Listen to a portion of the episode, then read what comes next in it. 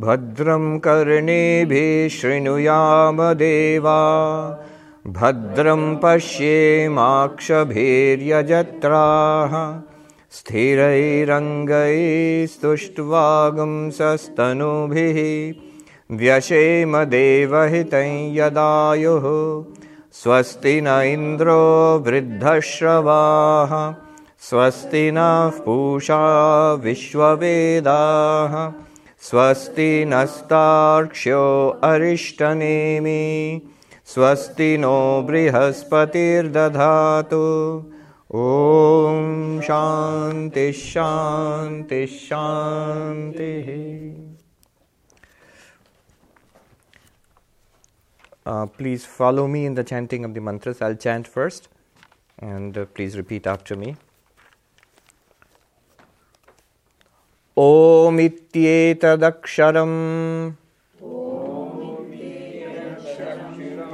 इदगं सर्वं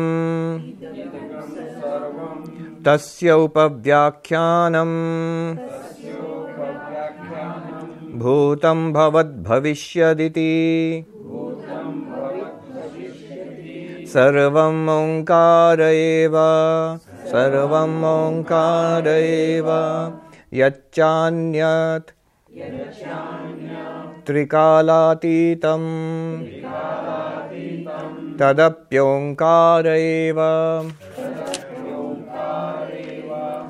सेकेण्ड् सर्वं हि एतद् ब्रह्म। अयम् आत्मा ब्रह्म। सोऽयम् आत्मा चतुष्पात्। थर्ड मंत्र जागरित स्थानो बहिष्प्रज्ञा जागरित स्थानो बहिष्प्रज्ञा सप्तांग एकोनविंशति मुखः स्थूलभुक् वैश्वानरः प्रथमपादः मन्त्र फोर् स्वप्नस्थानाम्। अन्तःप्रज्ञाम्। सप्ताङ्गम्। एकोनविंशतिमुखः।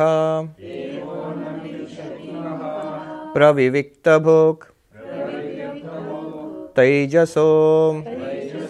द्वितीयः पादः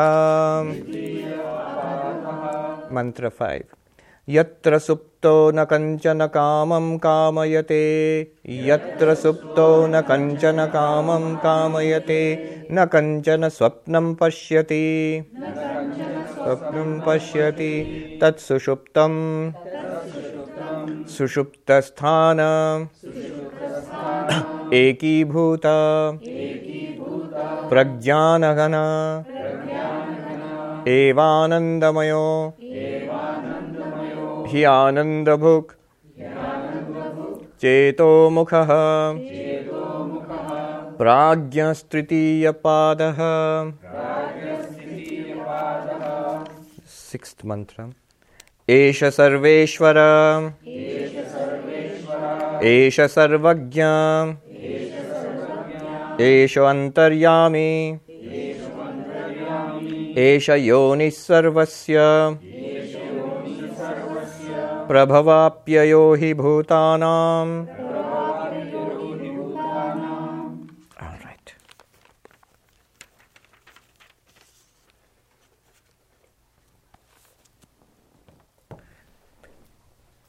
This uh, Upanishad is an inquiry into the Atman, the self.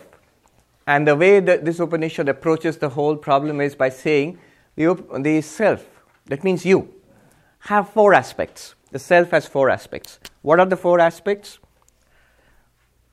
Consciousness.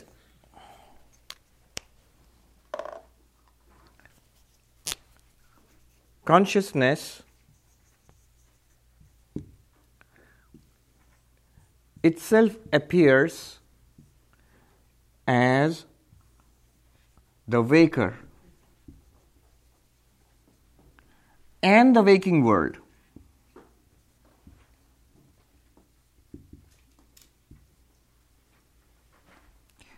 Consciousness itself appears as the dreamer and the dream world.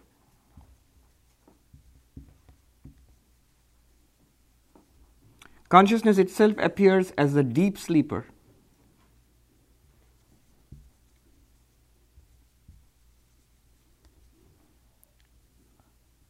And the deep sleep world. It's no, not much of a world, it's, everything is resolved there in deep sleep.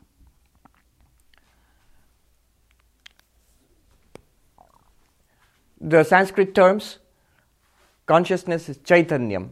So it appears as the waker, and the waker is, is given a technical term, Vishwa. But not only that, here the Upanishad says we experience everything as individual and total. So here I am an individual, and here is the totality which I am experiencing. So, individual and cosmic, microcosm and macrocosm. And the Upanishad says consciousness itself is the microcosm and the macrocosm. The microcosm which you experience yourself as, the individual being, and the macrocosm which you experience as your universe. So, consciousness associated with the microcosm, there is a pair in each case. In the waking world, it is Vishwa and Virat. Consciousness associated with the gross universe, with the physical body, is called Vishwa, and with the entire universe, consciousness associated with that is called Virat. In deep sleep, or in, dream, once we fall asleep, we dream, and consciousness, which is associated with the body and mind of the individual in the dream, not the one who is sleep, sleeping in the bed and dreaming. Individual, you project yourself in the dream. That individual being is called Taijasa. And there are reasons why these names have been given. And the entire, co- uh, the subtle world, all taken together, the minds of everybody, all taken together, is called Hiranyagarbha.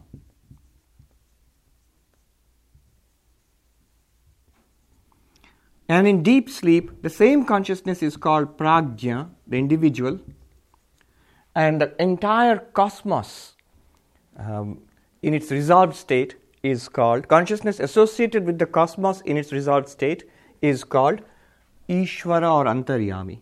This book calls it Antaryami. Well, let's use Ishvara. This is the term we are used to. Ishvara means God. And the first mantra we saw was dedicated to the waking stage. So, this is aspect one of the Atman. The self has four aspects, we said. So, this is aspect one of the self. This is aspect two of the self. The second mantra, not the second mantra, sorry. This is the, um, the third mantra. Mantra three was dedicated to this one, and the fourth mantra was dedicated to this one. And the third aspect of the self, deep sleep, uh, mantras five and six are dedicated to um, the deep sleep aspect, aspect of the self. Why are we calling it aspects of the self? This is how we experience ourselves. Throughout the day, you are one kind of experience you have when you are awake, one kind of experience you have when you are dreaming, and another kind of experience you have in deep sleep. These are the three kinds of experience we all share, we all have it. And the point that the Upanishad wants to make is not waking, dreaming, or deep sleep. This is just by the way. This is as a doorway or as an uh, instrument to point out to you the fourth aspect of the self, which is consciousness in itself. Not consciousness dressed up in the, the physical body of the waker, not consciousness dressed up in the subtle body of the dreamer, not consciousness uh, tucked in in the deep sleep, uh, in the blankness of deep sleep, but quite apart from the, the causal universe of deep sleep, the subtle universe of, of dreaming, and the gross or physical universe of waking, none of which are anything different from consciousness. They are all dresses projected by consciousness, which consciousness puts on and acts out these experiences. But apart from all of that, in itself, what is the self? According to the Upanishad, it is just pure consciousness. Now, already, a number of people have told me that just a minute, more I think about it, why are they saying this is the fourth aspect of the self? Isn't this the self itself? And these three maybe projections, uh, aspects of the self, this is the reality, right? Correct, you have got it right. Uh, when you say that, when you begin to sense that, it's not four aspects of the self actually. The Atman, the self, the reality about the self is this pure consciousness. And these three are the roles that pure consciousness plays. Then why are you calling it four aspects of the self? Because these three are known to us. Right now, this is unknown to us. That we are pure consciousness, not a body, not a mind. We are not the waker, dreamer, deep sleeper. We are the pure consciousness experiencing all of these. This is something that's not known to us. This is something which we are beginning to hear for the first time from the Upanishad. We never think about ourselves as these. Normally, what do we think of ourselves as? Our whole uh, concept of ourselves is heavily based on the waker. And we basically think, I am Sarvapriyananda. I'm this guy who is standing here in Manhattan in, in the Vedanta Society. This is who I am. And yeah, the way I experienced myself in my dream, that was just an error. I dreamt. That's not really me. And the way what, what happened in deep sleep is nothing much happened. So, who am I really? I am this person in, in the waking state. We are heavily biased towards the waking experience. And yet, it should convince us that part of the time in our day, even from our waking calculations, the entire waking experience is erased from our awareness. And yet, our sense of self goes on. In dream, we, we have a sense of self. We are experiencing something, though we may wake up and dismiss it as a dream and nothing. In deep sleep, we do claim after waking up, I was in deep sleep. You see, whom it's very interesting that when we wake up and come to the waker and we look back upon our dreams and our deep sleep, what do I claim? I, this waker, I was the person to whom this dream belongs and the uh, deep sleep also belongs. Because, how do we speak? I had a dream. I slept peacefully. Which means we claim the dreamer and the waker and, and, and the deep sleeper. And yet, the waker, they are exclusive. This waker was not there in the dreamer. If the waker had been there in the dream, he would have said, Where is the waking personality? The waking body was sleeping. At that time, the, uh, we were safely in bed and tucked in and sleeping and dreaming in the brain. If the waker was in the dream, you would have said, I am actually in my bed and this is a dream. You don't say that. You actually think this experience you are having is like another waking experience. You don't even conceive of it as being a dream. Really, waking, dreaming, and deep sleep equally all belong to something beyond them all, which is right here, right now, but we are missing it. This is what uh, the Upanishad wants to introduce us to. That's why it says, when you look at yourself, three aspects of yourself are evident. You wake, you dream, you sleep. The reality about yourself, let's call it the fourth. It's called the fourth only in relation to the three aspects with which we are familiar. But really, that is the truth. This is four aspects, in Sanskrit, four padas. So these three are actually uh, not the self, really. It is the, re- the self in itself, the real nature of the self is this one. Uh, yes. So is, is my waking world the same as yours? It's same as mine. As your waking world? Yes, we are sharing it. Clearly, it is. But my dream world is not the same. True. But if I'm creating the waking world, and ah. you're creating it as well. Yes. I'm sort of creating you.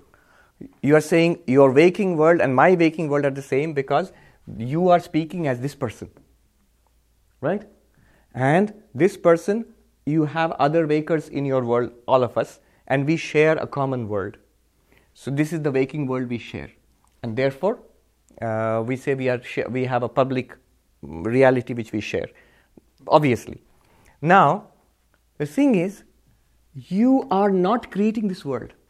Even this diagram will tell you what is appearing as this world. Not the waker. The waker is not creating this world. Isn't it? What's creating this world? Consciousness itself is appearing as the waker and the waker's world. So I'm speaking from my mind, I suppose. Yeah. When, I say this. when you, cl- you clearly say, right now when you're speaking, what, what are you speaking as? You're speaking as this waker, right? Just as I am speaking as this waker. From this waker's point of view, this, this projected world is not our creation. Think carefully. When you said, but my dreamer's world I create, who creates the dreamer's world? When you are the person in the dream, do you feel in the dream that I'm creating this world? Or what do you feel? Here is a world which I'm experiencing. The dreamer, you see, you could take the, it's an example, nice example. From our waker's perspective, uh, what do we feel? I went to sleep and I am this guy, I'm sleeping, I am generating a dream. In the dream, I am also there. I'm a, I'm a character in my own dream. Is, isn't that what happens in a dream? And there is a dream world also. Right? The character in the dream does not generate the dream world.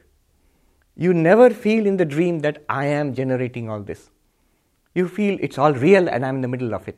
Sometimes you have fears and anxieties, sometimes you have uh, delightful dreams. All of that, you feel it's like another waking experience. And you never feel that I am generating it. And there also, there'll be many other people whom you can say, Aren't we sharing a common waking experience together? It'll feel like there are people, you are one of them. But when you wake up from that, you will realize this person and all the other people it met, all of them were projections from the waking state, um, from, the, from in the waker's brain, when the waker went to sleep and dreamt. But all of them ultimately, even the waking state, the dream state, deep sleep, all of them are nothing but one consciousness appearing as subject and object, microcosm and macrocosm in each of the three states. Only thing is, in the deep sleep state, the microcosm and the macrocosm are all mushed up together into one mass of indistinguishable mass. So it seems nothing is known per se, it's a blankness. Now, in the last mantra, in mantra 5, we were introduced to the individual, the sleeper, you, we, the individual being in deep sleep. Uh, first of all, a definition of deep sleep was given. Uh, definition of deep sleep is to distinguish it from waking and dreaming. She never defined, the Upanishad never defined waking or dreaming, just went straight to defining deep sleep. Uh, because we are familiar with waking and dreaming, but deep sleep is an interesting uh, thing which we now don't give much thought to. So the Upanishad thought, let me just define what is deep sleep. And we saw where one does not have any it literally says when one does not sense any gross, desire any gross objects, but basically one does not sense the waking world as a waker. One does not dream any dreams as a dreamer. One is not uh, experiencing any distinct objects. So that's the deep sleep world. And it pointed out Ekibhuta Pragyanaghana, two terms everything is reduced, resolved into a, a mass of oneness and a mass of awareness or consciousness. What does it mean? Here we have distinct objects and distinct knowledge in the waking world and in the dream world. Distinct object means here is a board, here is a pen, here is a cloth. They're all distinct objects. And when we look at the board, we have a knowledge about the board. And we have a different knowledge when we look at the pen and we have a knowledge about the pen. And we have a different knowledge when we look at the cloth and we have a knowledge about the cloth. So, distinct objects board, cloth, pen. Distinct knowledge, board knowledge, cloth knowledge, pen knowledge in our heads when we look at all of this. So, the knowledge that we have in the waking world, as also the dream world, is distinct, uh, separate, different from each other. Every the series of knowledge experiences we have and the objects are also distinct, separated from each other. But in deep sleep, it's a new way of looking at deep sleep. Imagine all the, the objects of the world shrouded in darkness, then you cannot make out any distinct object. If you switch off the lights here, draw the curtains, there's no light, absolute darkness. There are hundreds of objects here chairs, tables, people, pictures, but then there's no light. And in deep darkness, all of them will seem like a uniform mass of indistinguishable mass of darkness. So, all the objects in our deep sleep, the, all the objects, which objects? Objects of the waking world, objects of the dream world, all those distinct objects, We are not aware of the distinctions. That's the meaning of the word eki bhuta. They're all mass. Yeah. Is the, is the deep sleep then an experience of non duality? Yes. It's an experience of non duality. So she, she pointed out a very important thing. Is deep sleep an experience of non duality? I was not going to go there, but yes, deep sleep is an experience of non duality. Non duality in the sense, the duality of the objects, the multiplicity of the objects is not evident. It's not evident because the lights have been switched off.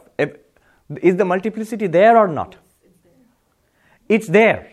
It must be there in some form because when we wake up or when we dream, again all those things come up. When you wake up out of deep sleep, what comes up? This world with its billions of entities, all different, exactly as it was before you went to sleep. So, in deep sleep, there must be all these objects must be there. It's just we are unable to distinguish between them. And all the knowledge that we have of those objects. Each object has its corresponding knowledge. Knowledge means an experience of that object. All those distinct experiences are also mushed up together into one non distinct mass of awareness. That's the meaning of the term pragyana ghana. Pragyana means individual awareness, ghana means dense, into a dense mass of non distinct awareness. So, this is how they view deep sleep. That was the experience of the, uh, the individual, us. Pra- pragya means um, there are different ways in which um, it, has been inter- it has been derived. Prakarshena um, agyaha, that specifically or um, which is distinctly unable to cognize anything. That's one of the uh, meanings of pragya. Another meaning is prakashena gyaha, which is omniscient. We'll come to that now. So one meaning of uh, one aspect of the of the third aspect, one one side is the individual deep sleeper, us when we sleep.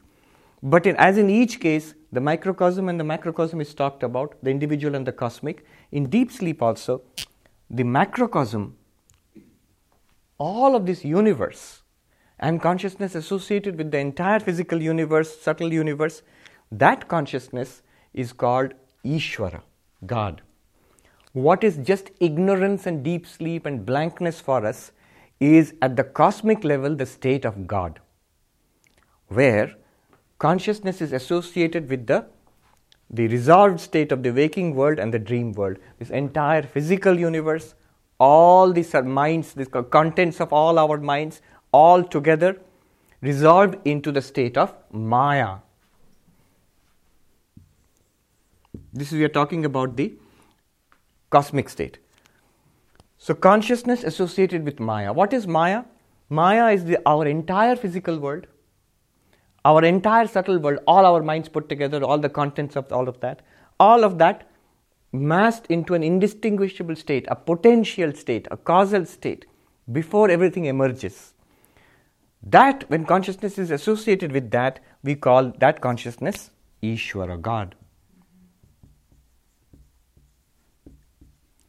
Before a product is produced distinctly, its potential state is always a causal state. It's called a causal state. So, mother is the cause of the baby, seed is the cause of the huge tree. Uh, in the same way, this, which seems to be nothing, which seems to be a void, which seems to be an emptiness, that is the cause of the universe. The storehouse is Maya, and the consciousness behind it is Ishvara. So, consciousness plus Maya, we call it Ishvara. This is the, the causal state. Causal, causal state of what? Causal state of the dream world, causal state of the waking world. Now, when we look at what we chanted, we will see the sixth mantra. Sixth month, the fifth mantra talks about the individual, and the sixth mantra talks about the cosmic. At the individual state, it seems pretty dull. I am in deep sleep, experiencing a kind of blankness. That's all. That's what, how, what we experience. At the cosmic level, it's God. Karanam. Causal means karana, and effect means karyam. If you look at the mantra itself, sixth, when you're talking about consciousness associated with the causal state of the universe, it is called Esha Sarveshwaraha, it is the Lord of everything. Not you or I in our deep sleep. You can't be called the Lord of everything. Uh, because when we wake up, we wake up into our individual little worlds. But Esha Sarveshwara consciousness with the totality, associated with the totality is Sarveshwara, yes. Last class you mentioned that the deep sleep is sort of a corridor between waking. Ah, yes, I, I don't think I got that really. right. That uh, refers to, she said last class I mentioned the deep sleep is like a corridor between the waking and the dream. This is what it means in the fifth mantra. In the earlier mantra, you will notice there's a word cheto mukha. Cheto mukha literally translates as a door of consciousness. It is translated as who is the doorway to the experience of dream and waking states. Cheto mukha. What does that mean? What Vedanta holds is we do not get into the waker or the dreamer directly. We have to go through the sleeper. It's, it's like, after all, what is the waker? The waker is consciousness with the, uh, with the physical universe, with our physical body. The dreamer is consciousness with only the subtle body. Of course, in the waking body, waking life, the subtle body and the gross body are both there. So imagine the gross body to be like the shirt I am wearing. And imagine the subtle body to be like the vest I'm wearing inside this shirt. Now, in order to go from one state to another, I have to take that off and put this one on. In between, I have to be without uh, either of them. So, um, it's from deep sleep. When, you, when you're waking and you're going to dre- dreams, you first have to fall asleep and forget the waker, right? And then you go into, um, uh, into dreaming. You put on the, the dreaming equipment. So you have to first somehow forget the waker. That forgetting the vap- waker is deep sleep. From this deep sleep, you go into dreaming. From the dreaming world, you want to come back to the waking world. You must get rid of the dream world first. At one point, you must be in sleep, neither dreaming nor waking, then come back into the waker. So, deep sleep is called the doorway into waking and dreaming because you can't stay in the corridor, but, but the source is that it's interesting. The point here is it functions as a source of this one and this one. He, he wants you to look at your deep sleep in that way as something from which everything emerges. You see, the, the worldview is a little different, the paradigm is a little different here. We normally look at the waking as the reality and the deep sleep as the forgetting of the reality. But what they want us to see is the deep sleep is a, like a neutral state where everything is there, like in the mass in a bottle, it's all suppressed. Like we call it jack in a box. Mm-hmm. And then you let it out, you have a waking world. Or you let it out, you have a dream world. You push it all back in, deep sleep world. So, deep sleep world is a potential state where everything is there and it comes out as the waking or the dreaming. So, the dreaming and the waking they emerge from the deep sleep. Yeah. If you have to understand the state of going from dreaming to waking, Hmm. and you know, we, if I would take the example of like nightmares, Hmm. someone gets up and wakes up suddenly from Yes. a nightmare.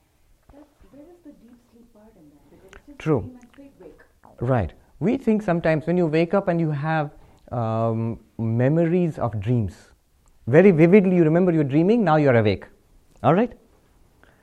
Now, she's asking, where is the deep sleep in that? It seems we went from a dreaming to waking, or from a nightmare to waking. Remember one thing even if very fleeting, even if not noticeable, logically it must have been so because you at one point made the transition between this is real and it's a nightmare. I mean, you don't think it's a nightmare, it's a real, horrible reality. And then you snap out of it and you say, This is not the reality, I've woken up. Oh, that was a nightmare. You have a distinct memory of what happened in the horrible dream you had, and you clearly see this. At one point, the sense of reality must have shifted from that to this. If you follow the memories carefully, at one point the shifting is like this. Uh, the, that world is still might be vivid, but you At one point, you begin to realize it's a dream, it's a nightmare. And this is, I'm waking up, this bed I'm waking up to is the reality. This shifting cannot happen without a, even a flash of dream, deep sleep in between, where one is let go of and you catch the other one. Because from the deep sleep perspective, Mandukya perspective, both are dreams. At one point, you gave reality to this one and said that is a dream. So when you say this is real, what have you have done is you have put away your dream clothes and you have put on your waking clothes. In between, you must have been without either. That's the deep sleep state. So logically, there must have been a state of switch between the two. It's more of a derived understanding. We can't necessarily understand that by experience because we feel like midway through a nightmare, we just woke up and I do not need the deep sleep at all. Right. We feel that. We feel that. But it's more like a philosophical necessity that if this is a causal state, you must have gotten rid of one and put on the other one, gotten rid of that one, then put on the other one. So you must have gone through this, even fraction, uh, even in a in a flash of a uh, yeah.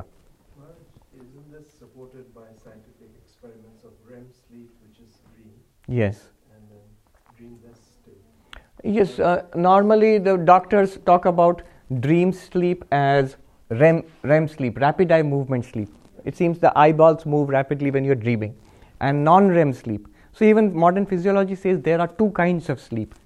The distinction between dream and deep sleep is admitted by modern physiology, not only by our own internal experience, but they wouldn't say that you go through uh, non-REM uh, from REM to waking. You have to go through non-REM. Do they say that? I'm not very sure. Yeah. Yes. What is the cause of the cause, and um, does it just sort of happen? You know, like they say, the, sort of watcher watches, and then consciousness just occurs. But what's the cause of the cause? Where does that emanate from? Right. Now, the cause of what? What is the effect? According to the Mandukya Upanishad, according to Vedanta, the effect is the waking world, this waking world. The effect is the dream world, and the cause is the deep sleep. The understanding of cause and effect is like this the same material appears as the cause and appears as the effect. The same material. It appears as the clay and as the pot. When the names and forms are distinct, you call it an effect. When the names and forms are not distinct, just the lump of the original material is there, you, we are calling it a cause. So, uh, the understanding of cause in Indian philosophy is, in one of the schools of Indian philosophy, uh, the, the, it's called Parinamavada. That means the cause is transformed into the effect. Before the distinct features of the effect are visible, you're calling it a cause. When the distinct features of the effect are visible, you're calling it an effect. When it is a lump of clay, we say it's a cause. When it is a uh, pot clearly made, we say it is an effect. So the clay is the material cause and the pot is the effect. Now you are asking for the cause of the cause. Are you asking in this in this context the cause of the cause? I am, although I was thinking of the fourth state that you of. Right. So the third state is the cause.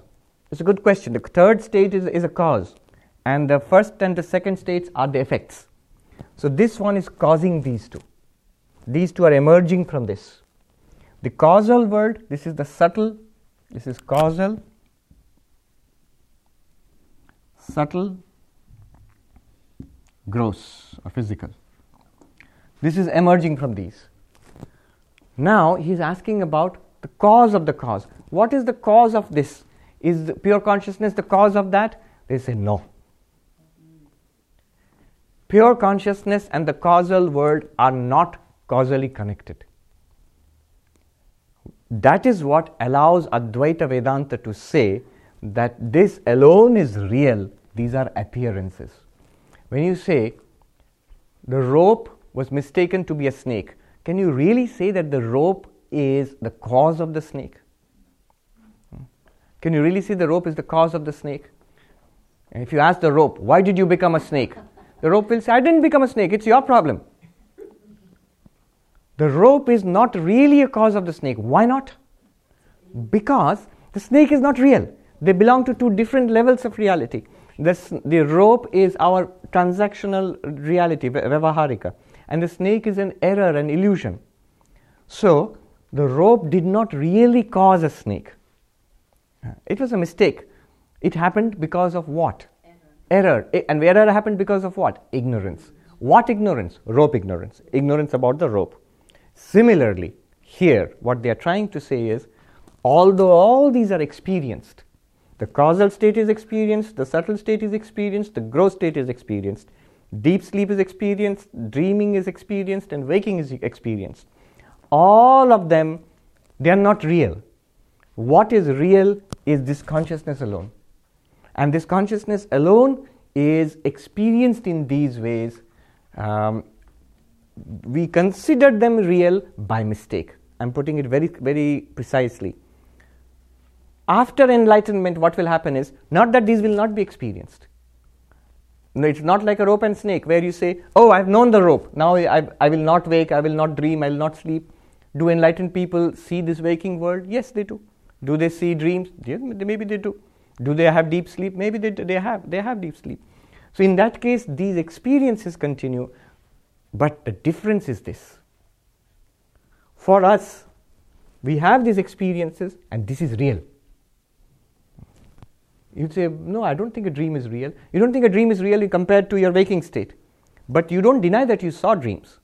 You really saw dreams. And during a dream, you thought it was pretty real. We think these are reality. This is the reality. The enlightened person thinks this is the reality and these are the appearances of that reality. I'll repeat again. Before enlightenment, this is our whole reality. And we have no conception of this. The so called fourth state. For us, it is the so called fourth state which Upanishads talk about. The Upanishads talk about the fourth state, and this is the so called fourth state. But for the enlightened person, this is the reality. It's not a fourth state, fourth aspect of the Atman. It is the self, it is the reality which it projects itself, and from this point of view, the enlightened person experiences these three.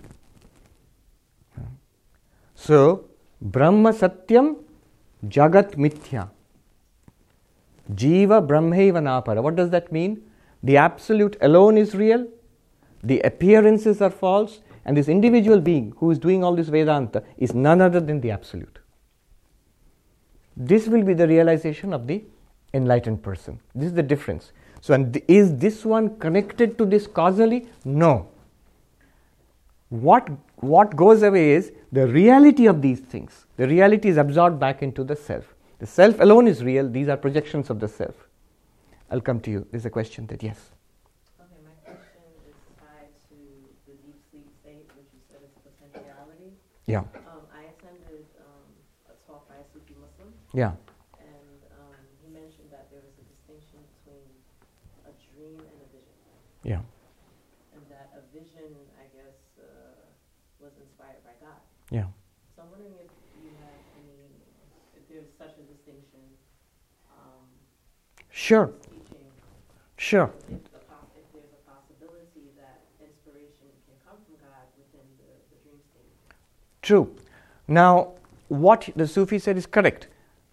But remember, what he is talking about is a distinction, in the levels of the dial- discourse that's going on. Here we are talking about something beyond what, uh, what the. Uh, to sit down, yeah.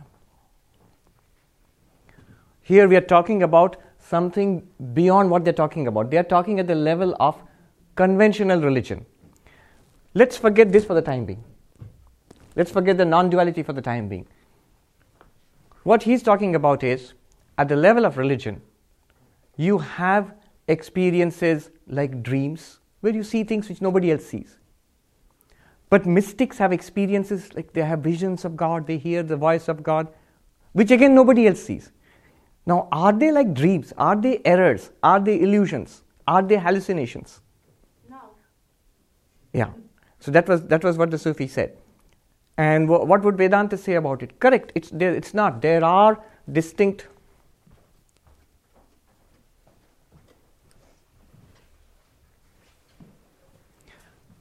There is a distinct difference between genuine spiritual experiences, though they may be private. It's only limited to you, to the to the mystic, and not to anybody else. Uh, but that's still not a hallucination, not a dream, not an error like a snake seen in a rope. The genuine mystic experience is possible only for the mystic, which are true because they are coming from, from God um, himself or herself or itself. So they may be, they may actually they're talking about something that's that's really that's real, that's uh, spiritually true. So in Vedanta also there's a distinction between a dream and a spiritual experience. Okay. Experiencing consciousness? Is that, Everything is experienced by consciousness here. but this seeing a vision, like what, what, how, it's not a dream, but how does it translate into our understanding? Ah, our understanding, that's why I'm saying the two levels are different. What she is talking about, what the Sufi said, that also different schools of Hinduism, in fact, every mystical religion will say that there is a difference between mystical experience and dreaming. But what here we are talking about is entirely another level altogether. If you saw it, whether it is a mystical experience or a dream, it is an object to your consciousness. Right? And here we are not interested in the object. I will drive this point home again and again, and I will not tire of driving it home. Because it's a very simple point, but it takes time to understand. You see, all experiences we have come in, in this category. In one place, in fact, in the Brahma Sutra, Shankaracharya considers this. The question is raised why only dreaming, waking, and deep sleep? Why not samadhi? Why not certain mystical? You know, there are trance states, or there are medically other. You know, there's a coma. It talks about that, a coma. So why not those states? And Shankaracharya says, look, the point is those states, whether an elevated mystical experience, I'm not saying it's not there, it's there, or a medical condition due to some kind of damage, like a coma, all of them, those other states, like a uh, mystical experience of the coma, are not something that is shared by everybody. Those are rare occur- occurrences. Some people have them sometimes. Are you with me so far? That's why we are not bringing it into this discussion. We are not bringing it into discussion.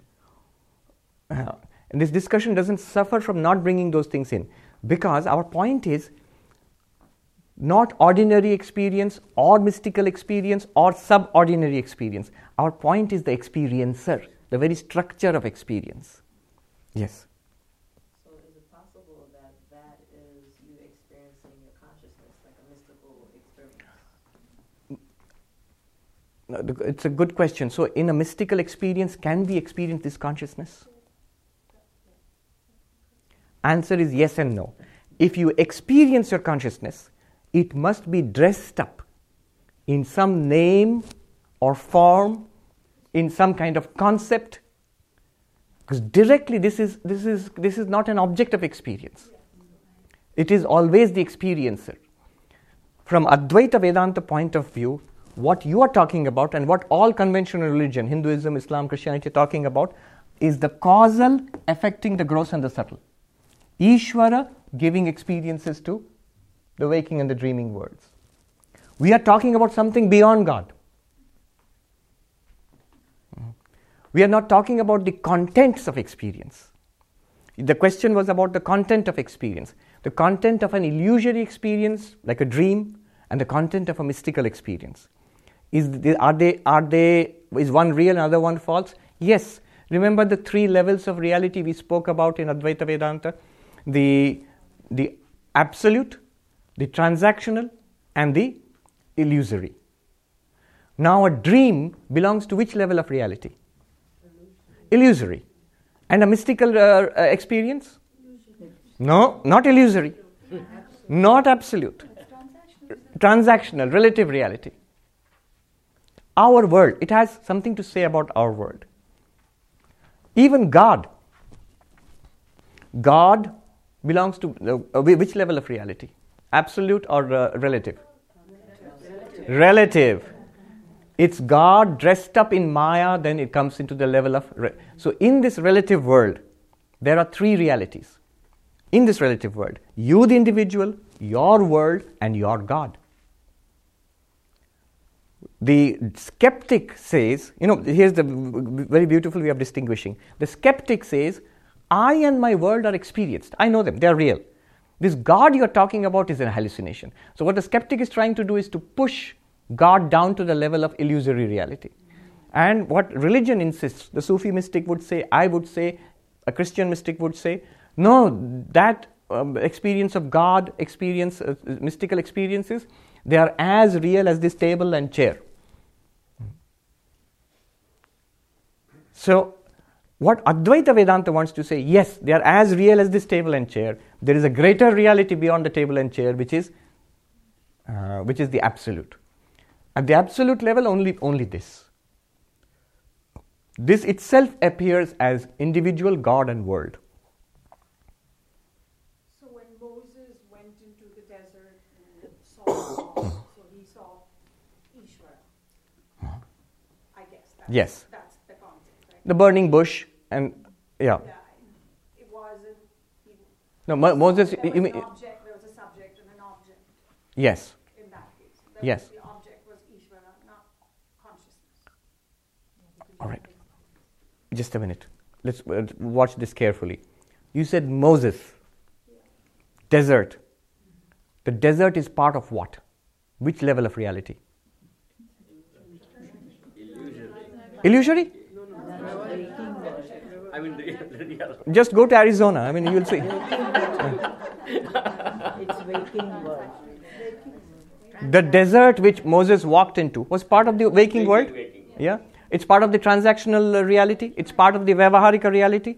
So Moses himself is part of the Vyavaharika reality, and so what he experienced there is also part of the Vyavaharika reality.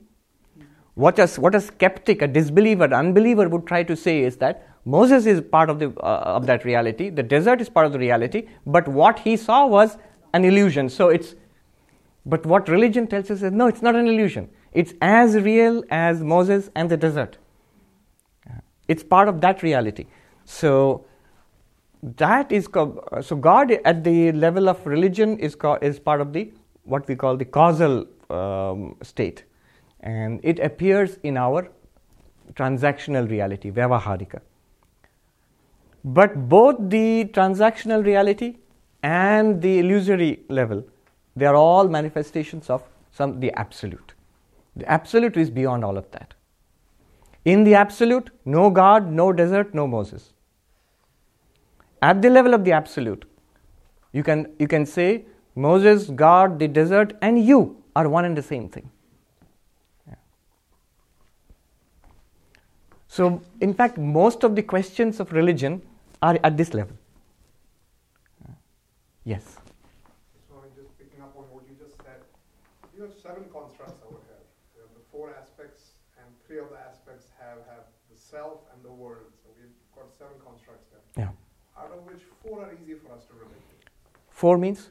We know the world, we know we go to sleep, Yeah. we know we're awake, we know we dream, and we're deep sleep. So those four, I think we can all relate to. Those are easy to understand. No, no, no. Just a minute. Just a minute. Let's enumerate. You are. You know yourself as a waker in the waking world. Do you know that yourself in the waking stage? You know the world that you see in the waking Yes. That's one one aspect. One aspect. Okay. So you know that you have dreams. Uh-huh. You don't know what this world of dreams is, so that's one of my questions. Hmm. Now, what is this world of dreams that we're talking about? Because we can relate to the dreams we have, Hmm. but to say that there is a world of dreams is, is, is hard to comprehend. Hmm. And then we have deep sleep, and we Hmm. understand that. But to say there is a world of deep sleep, Hmm. and when you give it the name Ishvara, then we, we can go down that path. But just to sticking to kind of these constructs, Hmm. what is this world of deep sleep? Okay. Let's take it uh, again. The, what is the world of dreams? World of dreams is nothing but what you experience in dreams. And what did we see there? What whatever we have experienced in the waking state, the materials are taken, gathered there, stored in our minds, and those are cooked up as dreams. I mean, they, modern psychiatrists or psychologists would have no problem with this interpretation of the world of dreams. The world of dreams is you, as a knowing subject, experience many things in your dreams. So you are there in your dreams, and you experience many things. There are people, there are things, uh, there are uh, events happening. That's the world of dreams. The, the things which you experience in your dream. In a dream, you don't think it's a dream. In a dream, you think you are there, and this is the world I'm experiencing. Right now, like I'm here, and this is the world I'm experiencing. Our dreams are exactly like that. It's only because we have woken up from them then we can dismiss them as a dream. And then we have a collective world of dreams. We are all dreaming. So I have a world ah, of dreams. Right, right. If you put it all together, that's the totality. So that's still easy to. All right. So far, we have got that. Okay. Now we, we have got this that this is I go into, after falling asleep, I, I, I experience a world, waking up from which I call it a dream. Waking up from which I call it a dream. But I remember I was in the dream and I seem to experience the dream world like a waking world. Okay. Then what happens in deep sleep? This is a try to appreciate their point of view, the way they're trying to understand deep sleep they go just by experience. So, in a deep sleep, and all of this we are analyzing from our waking world. In the deep sleep, what happened? First of all, all the differences that we are seeing in this waking world, and all the differences that we saw, different people, things, events we saw in the dream world, they seem to have disappeared. They seem to have disappeared. In dream, they- no, we don't see any of that in the, dream, in the deep sleep. So the, all the differences seem to have disappeared, and yet they must admit all these differences come back again. Put these two facts together. Wait, put these two facts together. All in deep sleep, all the differences, all the people and things you saw in the waking world, all the people and things you saw in the dream world, they seem to have disappeared in deep sleep. Are you with me on that? And yet they come back again when we wake up and when we dream again. In the, you put these two facts together, they disappear and yet they come back, which means they are not gone. They are not perceived. They are there, but in an unperceived mass of you know blankness. It's like the lights being thrown and all the objects are there. So they say it is all there in a seed form. All our objects, people, and things are there in the seed form in the deep sleep state. And I myself, I don't see myself as a knower, as somebody experiencing something in a deep sleep state. I go into um, a place where, I, where I have no distinct knowledge. In a waking world, you have distinct knowledge. I talked about that. You see so many people, so many things. In dream, you have distinct knowledge. But in deep, deep sleep, no distinct knowledge. So, all the different knowledge we have in the waking and dream, they all seem to be merged into a kind of blankness. And all the objects, different objects we see in the waking and the dream, they seem to be merged into a oneness. So, this merged state, different words are used merged state, resolved state, potential state. This is the deep sleep. This is how they understand deep sleep. Is this all right? At the world level, that's still hard. Okay, now at my level, this is so. Now, this cosmic thing, what happens to it in that case? At the world level, see, the world level itself is a, is, is a tricky thing. The world level, what do you mean by the world level? Right now, what I see is I am an individual knower with my own equipment, body, and mind, and here is a whole world. But what Advaita is saying is that this individual knower is none other than consciousness with a particular body and mind. But this consciousness is also behind the universe which you are experiencing. So there is a consciousness associated with the totality of the universe. You will say that at this point you should catch and say that's not something we experience. Here is the question of faith here. There's one little introduction here which is not part of our day to day experience. This aspect is the hardest. That's what we're trying to get to. To understand. Even in the waking state, even the the even in the waking state, the fourth mean you mean this one. Yes. All right, that's the whole point. But but um, let's come to the even the waking state. I have said something which should you, you should raise a, a, an objection there. In the waking state, look at how I describe the waking state. There is an individual waker, you, and the world. And what I'm saying is, consciousness appears as the individual waker with a physical body, and consciousness appears as the waking at the world of the individual waker mm, uh, with this entire you know the the world made of five elements or what whatever consciousness associated with that body and mind is called vishwa consciousness associated with the entire physical universe is called virat so the vishwa the individual being with this body and mind is it understandable because i am that it's just a name that they're giving me. I am this guy in the waking state, so my name is Vishwa. The world they're talking about, that's also understandable because I experience it. But the Virat they are talking about, consciousness associated with the entire universe, that's an item of faith. Do you see, see that there? Because this is not something we have experienced. You know what is this Virat? This Virat is the Vishwarupa which Arjuna experienced in the 11th chapter of the Gita. One consciousness pervading the entire universe, all appearing together. So that thing is there all throughout. Consciousness associated with the entire physical world, Virat. Consciousness associated with all our minds, Hiranyagarbha. And consciousness associated with all our sleeping minds together, which is Ishvara, which is the concept of God. I'll come to you. Now the question would be this consciousness, which associated with the individual and the cosmic here, individual and cosmic here, individual and cosmic here, that consciousness in itself, what is it? Without the waking, dreaming, deep sleep, without the causal, subtle, gross. What is the thing itself? The nice example is that uh, there is a man who is a trader. In a, in a way, he, what he does is in the morning he opens the shut- shutters of his shop and trades with the world outside, lends, I mean, gives things and buys things from them. So things come and go. Then he sh- pulls down the shutters, goes into his room, and switches on the TV and watches the TV program. Then he switches off the TV and then he goes into his bedroom and goes to sleep. So there is a trader, there is a TV watcher, and there is a sleeper. But the man himself is in itself is a human being. Is neither a trader nor a TV watcher nor a sleeper. These are just the activities of that person. That person in himself is the fourth aspect. The trader is the first aspect who deals with the world through the doors of the senses. The dreamer is the second aspect who sits and watches the TV program. And when he puts on his pajamas and goes to sleep is the third aspect. But the man himself is this one, the fourth aspect. So, what is that consciousness? That consciousness should be available to us here, here, and here. Yes. So, you said the sleep is an experience of non duality. Deep sleep. Deep Ah. sleep.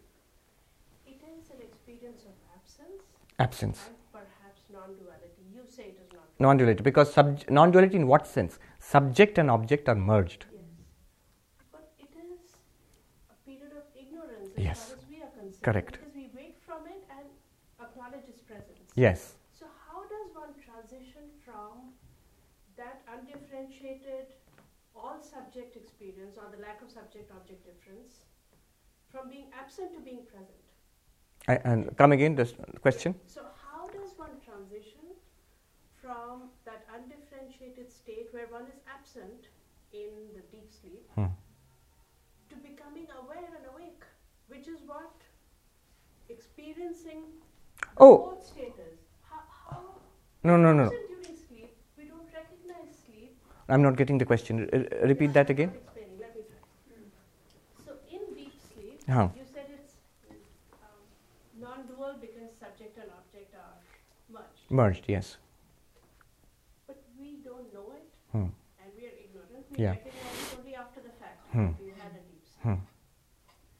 Consciousness is the pure consciousness is also a pure awareness, pure subject. Yeah. Subject objects are erased. Hmm. There is no subject object difference. Hmm. But we are not absent at that. How does one recognize that? How does one move from a period of so called sleep and absence to being aware and awake? Aware and awake here in the, as a waker or the dreamer? Fourth, fourth, fourth. Oh, to the fourth. Yeah. So when you're saying aware and awake, how does one move from the? Oh, all right. Are you saying how does one move from this to awaken to becoming enlightened? Yeah. One doesn't. Awake. One doesn't. It's always there. One moves to one moves to being enlightened from here, waker. That's why you have to come to the Vedanta class in the waking state. you cannot be enlightened in deep sleep.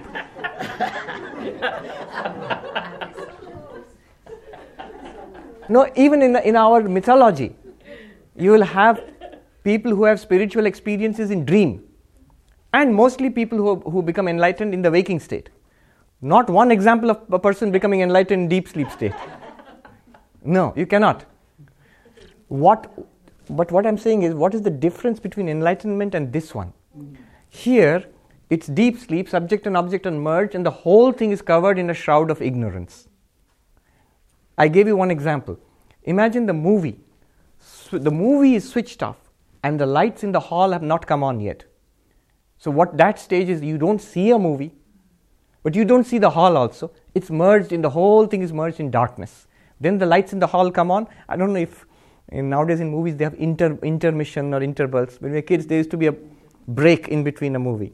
So the movie would be switched off. It would be dark in the hall for a split second, and then the lights in the hall would come up.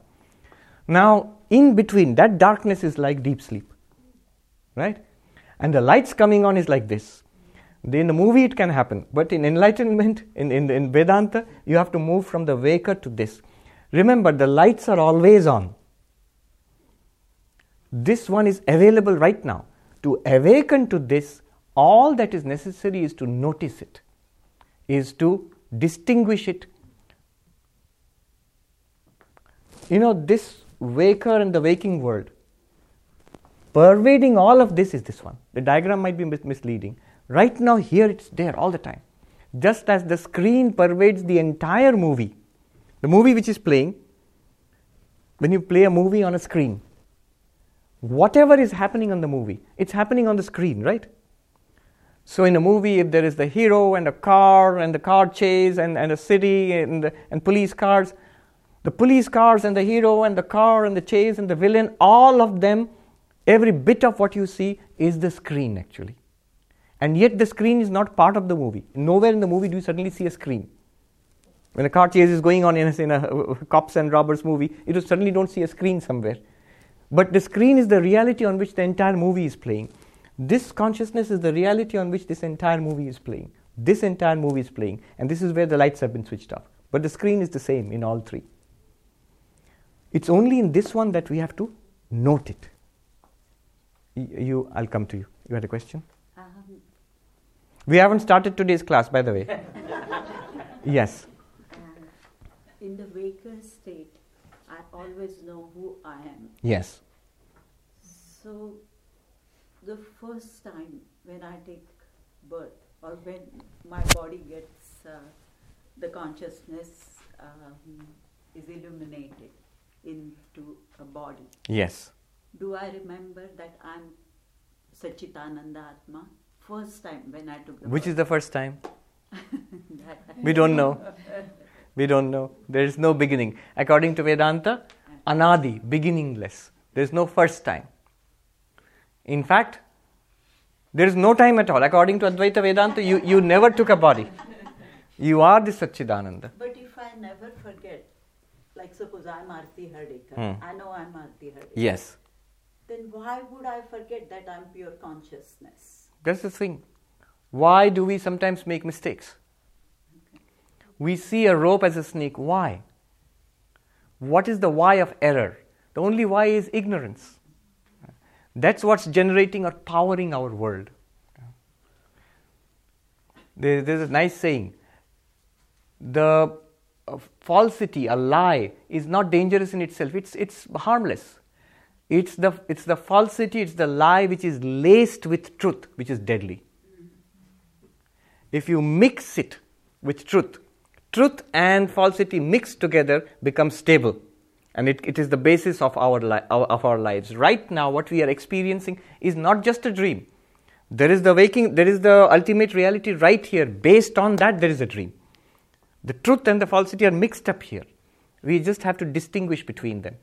What you are asking, and you are also, you are also asking about how, how we wake up to that. That's what's going to happen in the seventh mantra. We haven't gone to that. We are, we are on the sixth mantra yet. We are here, deep sleep. One question and then we, we go on. Yes. Me? Yes. So, on the mac, just going off, taking off on the point that you've made, that there is a, the macro part of it is a harder, and what you said as well, is a harder concept to grasp because it's not personal experience. Hmm. So, is that like saying like Maya is a concept of faith?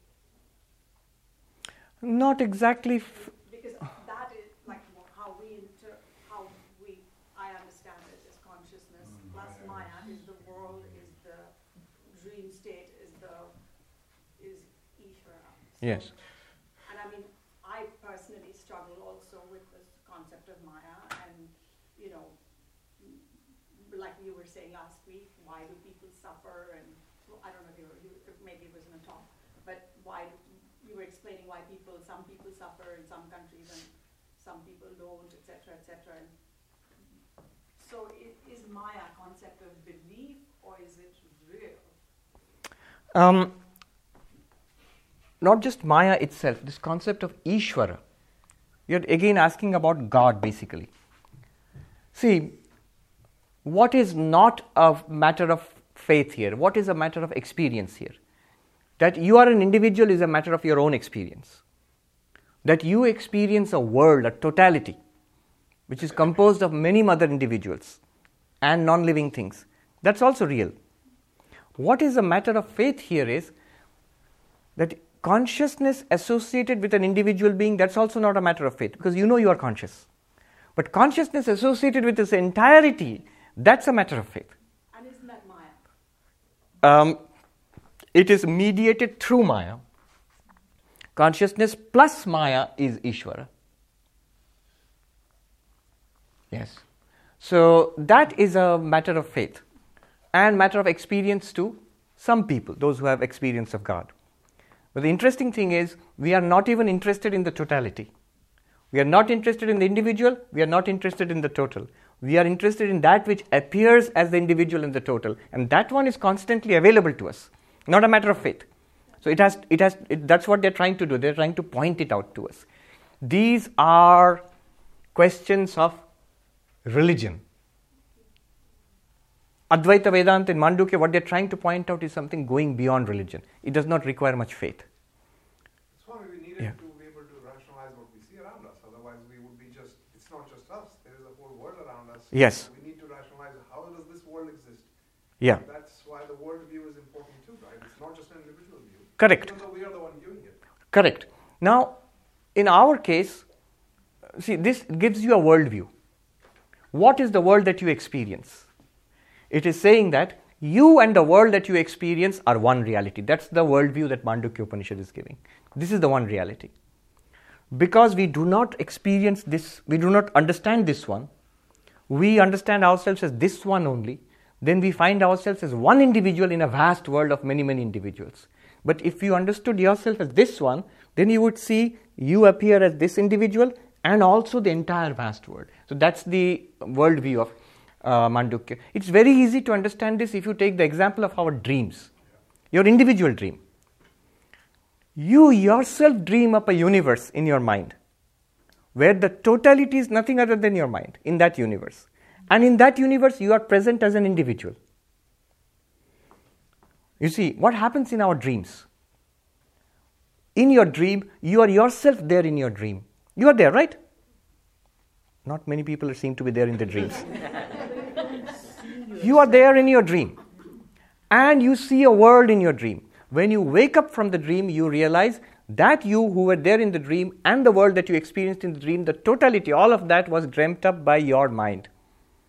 In the same way, here is a potential for misunderstanding. I'm not saying that the waker is dreaming of the waking world. I'm saying consciousness, just as the dreamer's mind appears as the individual in the dream and the dreamer's world, consciousness is appearing as the waker and the waker's world.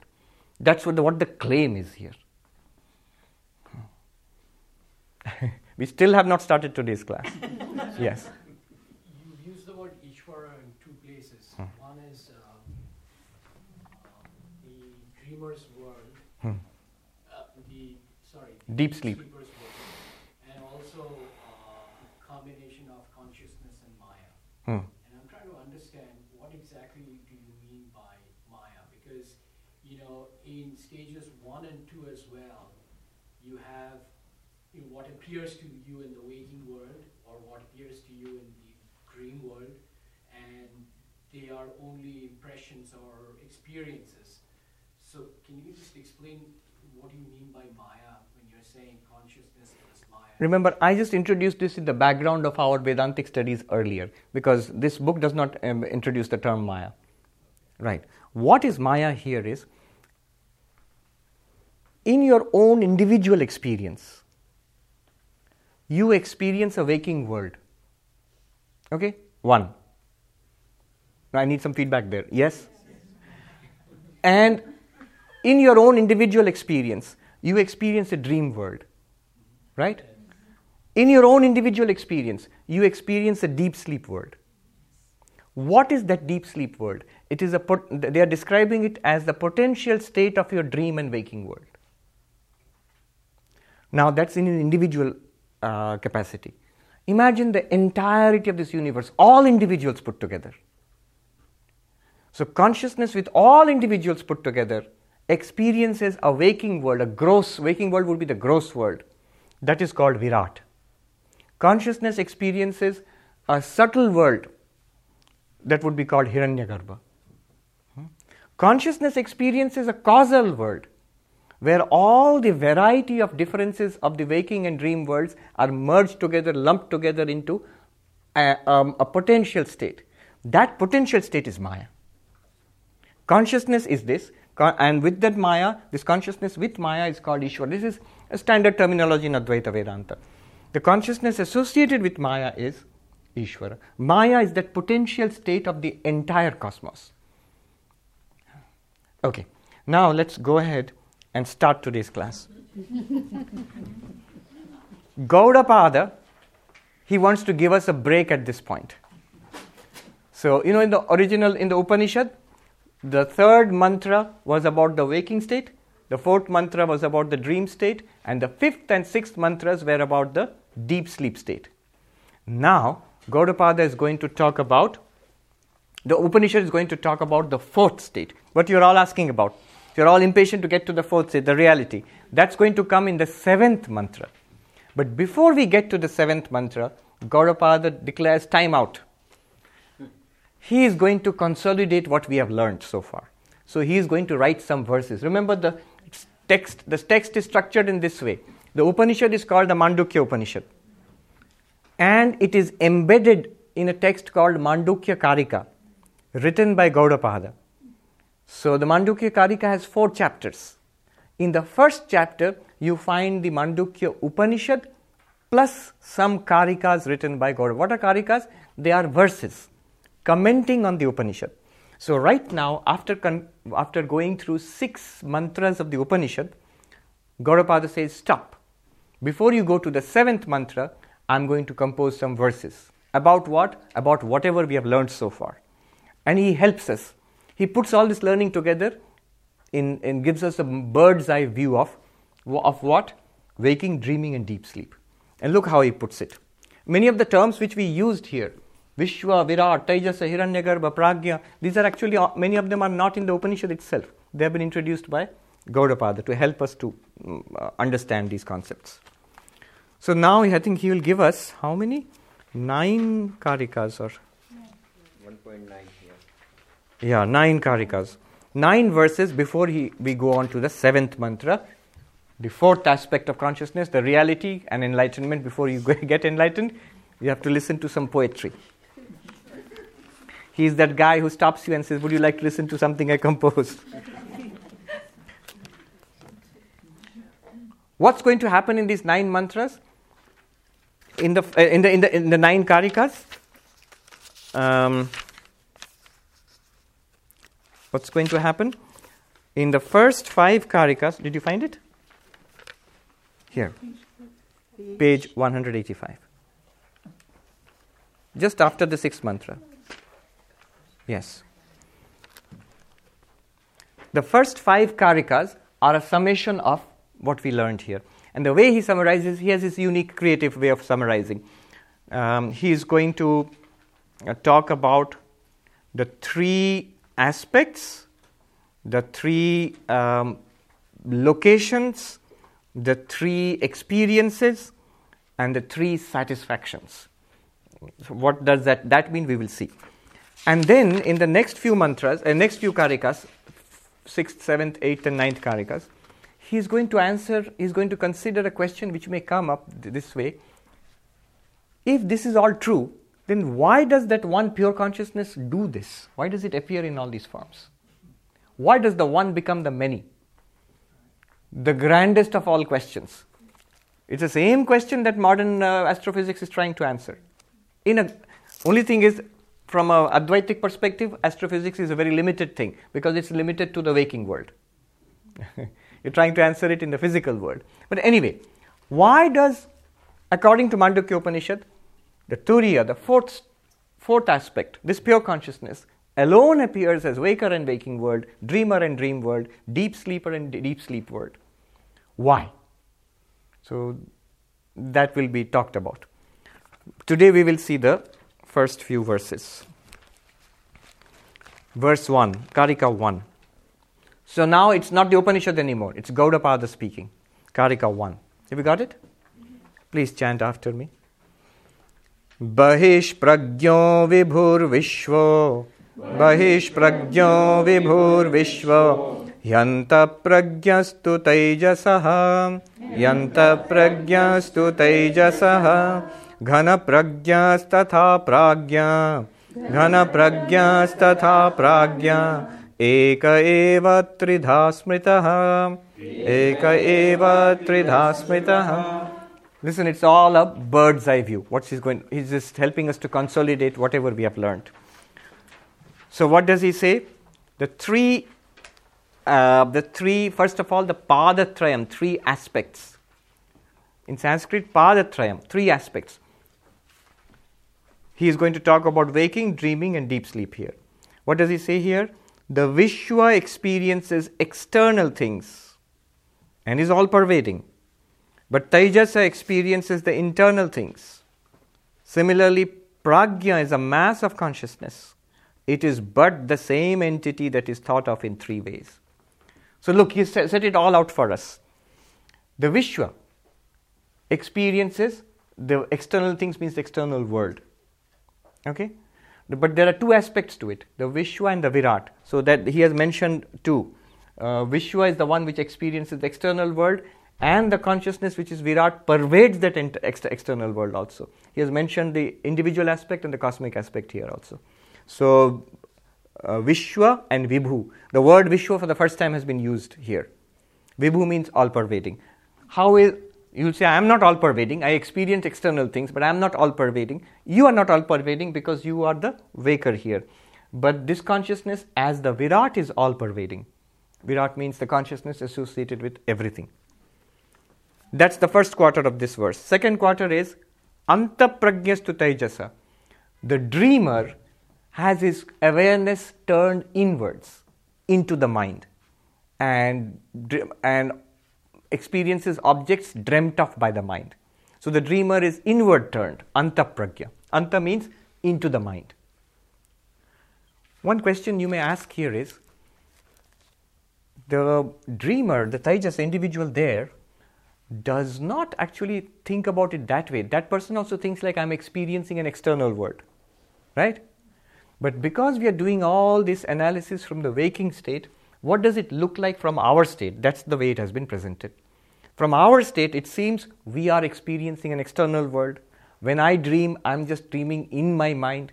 And when I'm in deep sleep, everything is resolved into a blankness. That's how I look at it, and that's how it's being presented. Antapragya Taijasa. So the word Taijasa has been used here. Taijasa is the one, the dreamer, whose awareness is turned inwards into the mind. Ghana Pragya Tatha Pragya. The word Pragya has been used here, the deep sleeper. What is the condition of the deep sleeper? All knowledge is fused into a mass of indistinctness. In the Upanishad, the word used was Pragyana Ghana, a mass of awareness. Here he has reversed it. He says ghana pragya for for uh, uh, poetic and rhyming. Bahish pragya externalized consciousness. Anta pragya awareness internalized into internalized into what? Into the mind. Ghana pragya a mass of indistinct awareness. One is the waker, one is the dreamer, one is the deep sleeper. So, eka eva tridha smritaha it is one reality which is appearing in these three aspects. So the three aspects have, been mentioned in this mm, verse. Now let's go to the next verse, which will give us something which is not mentioned in the Upanishads at all. So he'll give us something new there in the second verse. The three places. What do you mean places? Dakshinakshi mukhe vishwa. Dakshinakshi mukhe vishwa. मनस्यन्तस्तु तैजसः। मनस्यन्तस्तु तैजसः। आकाशे च हृदि प्राज्ञा। आकाशे च हृदि प्राज्ञा। त्रिधा देहे व्यवस्थितः त्रिधा देहे व्यवस्थितः This takes some explanation. What he's saying is, literally, let me translate it first. The waker, Vishwa, is present in the right eye. The Taijasa, the dreamer, is present in the mind. And the Pragya, the deep sleeper, is present in the space within your heart. In three ways, all of them are present in this particular body. Where? Here? In the mind? And in the space within your heart. What does that mean? Okay, here's something to These are thought experiments, like your brain in the vat. These are, these are called meditations, upasanas. Before we go on to enlightenment, full blown realization, what the Upanishad does is it, it wants us to sit down quietly and, exp- and, and consider the concepts of waker, dreamer, and deep sleep. So, for that, it gives us an exercise. You, the waker, who experiences the waking world, that being, think of that being, meditate on that being. Meditate on yourself as the waker. To meditate, you need a place to meditate. Remember, the Guru tells you think of your deity, uh, uh, Krishna in your heart. There's a lotus here, and think of the Lord in your heart and meditate in your heart. That's because to concentrate, the mind needs a place to concentrate on. So think of the waker, you the waker. Where, where should I think of the waker? Think of the waker as in the right eye. Here. I am the waker, I am here. And contemplate that. What is the waker? What are the experiences of the waker? What does it feel like to be a waker? Contemplate it here. Why here? Did Gaudapada just cook this up by himself? Because the Upanishad doesn't say anything like that. These are present in other Upanishads. These are exercises. It doesn't mean really there is some guy called the waker here in your right eyeball. Uh, it's not that. It's an imagination. It's a thought experiment. It's called a meditation in the, um, in the Upanishads. There are many of such thought experiments. These are exercises given to us. They expand our understanding and prepare us for enlightenment. So think of it. So why the uh, right eye? Why not the left eye, or why not the tip of the nose, or something like that? Well, we can think of different uh, answers. You, as the waking person, there's this uh, psychologist here, Greg Goode. He gave a number of exercises. Very interesting. Locate yourself. You are the waker. Where do you find yourself? Locate yourself. You see here. Do you uniformly pre- feel present in this body? Do you feel you are as present in the head as in the toenail? No. I don't feel uniformly present in this body. I pre- I'm present in this body. Then Greg Goode says, draw a line through your waist. Where would you say you are in this body? Bottom, below the line, or above the line? Most people would say, I am above the line. If you force me to choose, where are you, that individual being right now? Where are you in this body? You feel you are here, so where here? Then we feel a little uncomfortable with that question. But where? Draw a line here. We'll feel, okay, above this. Okay, above this. Draw a line to the middle of your chest, parallel to the ground. Where? In the belly or above uh, the, that line? Almost everybody, I think, with a few rare, interesting uh, individuals, but otherwise, everybody would say, I'm above, I'm, I am above this line the, through the middle of my chest. Okay, you are above. Draw a line through the middle of your throat. Draw a line through that. Now, do you feel you are here? Often when we say I, we say here. But where do you feel actually? Where do you actually locate yourself? Do you feel here, uh, here, or here? Above. Above. Very good. Says most again. Many people would say above. Okay, very good. Above means here. All right. Now he says, um, this head. You draw two lines, one this way and one this way. Okay. Now where do you feel? You're here above. You're here somewhere. Where are you? On this side, or this side, or this side? In here, somewhere in here. Middle. Many people will say middle, some will say like this, this way or that way. Basically, the physiological reason is very simple. A lot of nerve endings are here.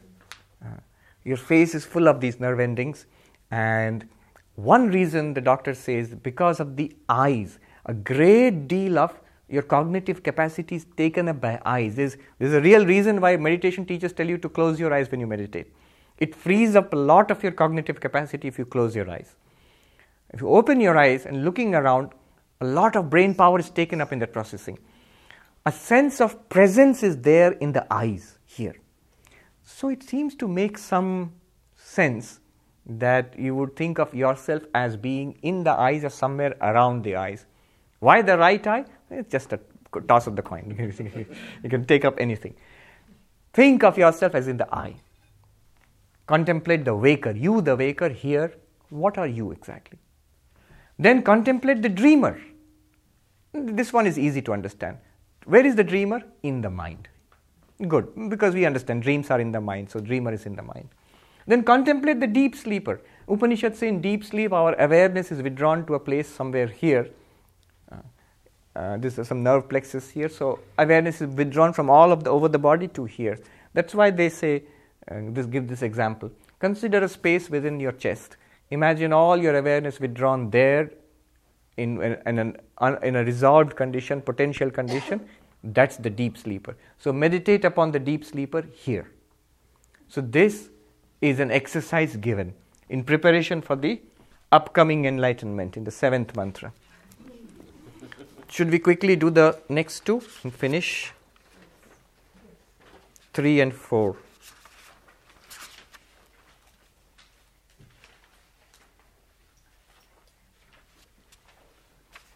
3 and 4. And they are quick because I can see Shankaracharya. So the text is there's the Upanishad, commenting on that is the Karika of Gaudapada, and commenting on that is the um, commentary of Shankaracharya. So I can see in these next two mantra, uh, the next two verses, Shankaracharya said then it requires no explanation. He has given no, no commentary. So we can quickly do it. What are the next two verses about? Let's see. 3. Vishwa hi sthula bhuk nityam Vishwa hi sthula bhuk nityam Taijasa pravivikta bhuk Taijasa pravivikta bhuk Ananda bhuk tatha pragya तथा प्राज्ञा त्रिधा भोगं निबोधत त्रिधा भोगं निबोधत What are the experiences of the three? The, the waker experiences gross objects. Gross means not awful objects. They can be very fine objects also. But gross means the sense of physical. So, what does the waker experience? Rupa, rasa, gandha, sparsha, shabda. Forms and tastes and smells and, and, uh, and what else? Sounds and touch. So, they, these are uh, sthula bhuk, gross objects of experience. The waker experiences these. These are its experience. So, this is bhoga. Bhoga literally means the f- sacred food offering which you give to the Lord. So, what food offering do you give to the Lord who is within you, the waker, you? The food offering given to you are Rupa Rasagandha Sparsha. They are the, forms and, and sounds and smells and touch and taste.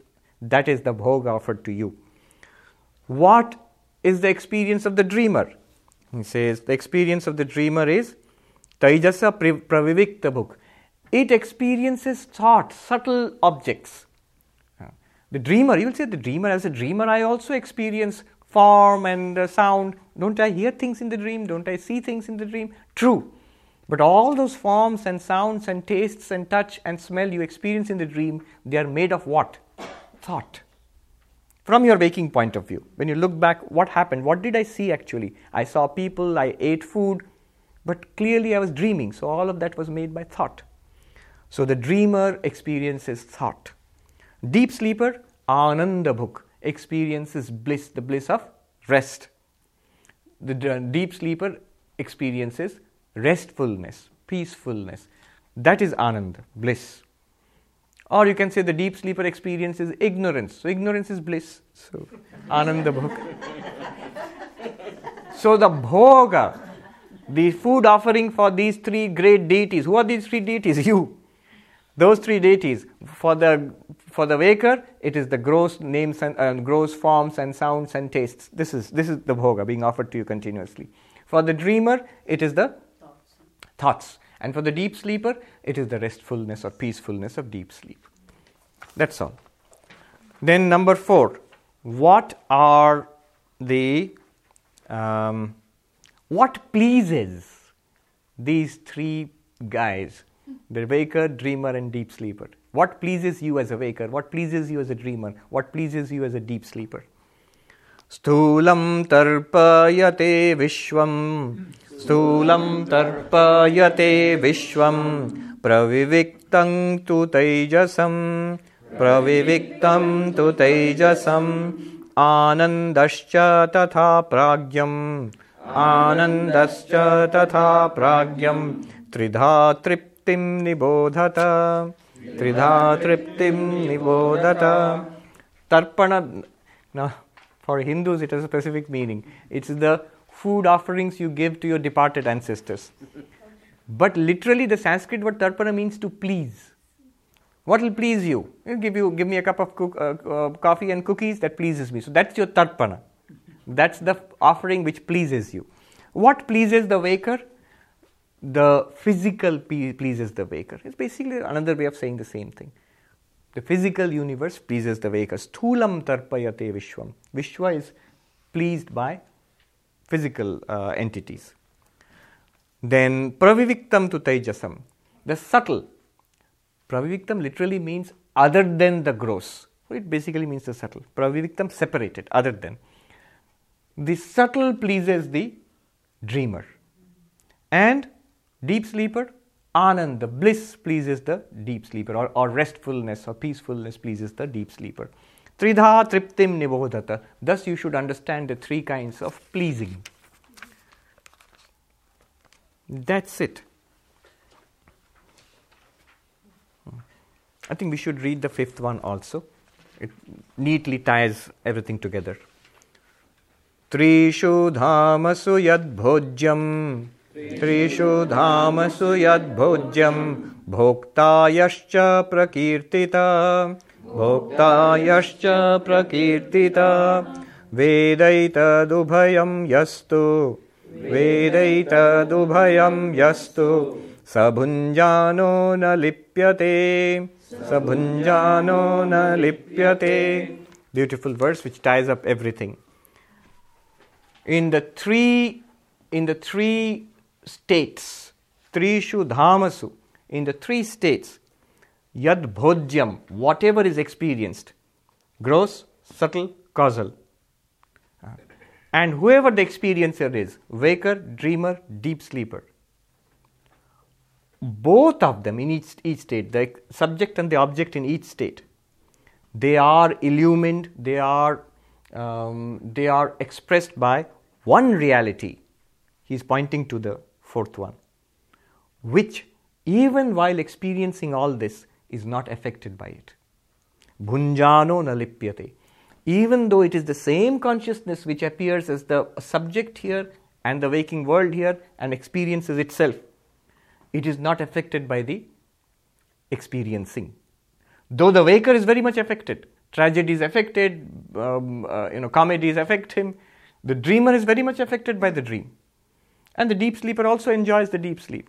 But the one consciousness which appears as both in each case is not affected by these experiences. It enables all these experiences to happen, it supports all these experiences, but it itself is transcendent. Vivekananda, I'll end with this, in his poem, Song of the Sannyasin, I think. One alone exists. In him is Maya dreaming this dream. The one alone exists, it appears as nature, soul. So, one alone exists. In him is Maya dreaming this dream. That one alone appears as soul, that means the object, uh, subject, and the nature, the objective world. Here, here, here. That one alone is the Atman. We think we are this, and the Upanishad is trying to push us to something, a new understanding that this one. That's the whole project. Okay, I'll chant Om three times. Sit relaxed. I always present the same thing in different diagrams. You can now you will know whichever way I present it, it's the same thing.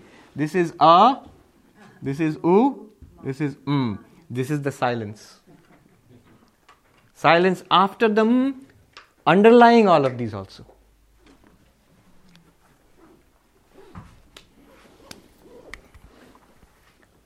When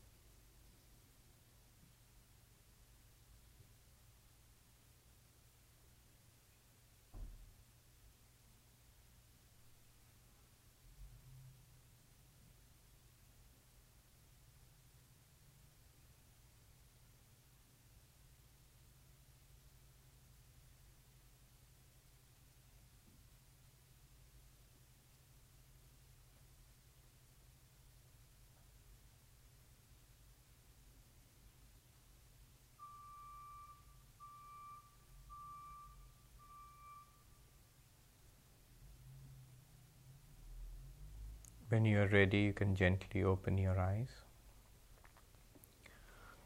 Om Shanti Shanti Shanti Hari Om Tat Sat Shri Ram Krishna Arpanamastu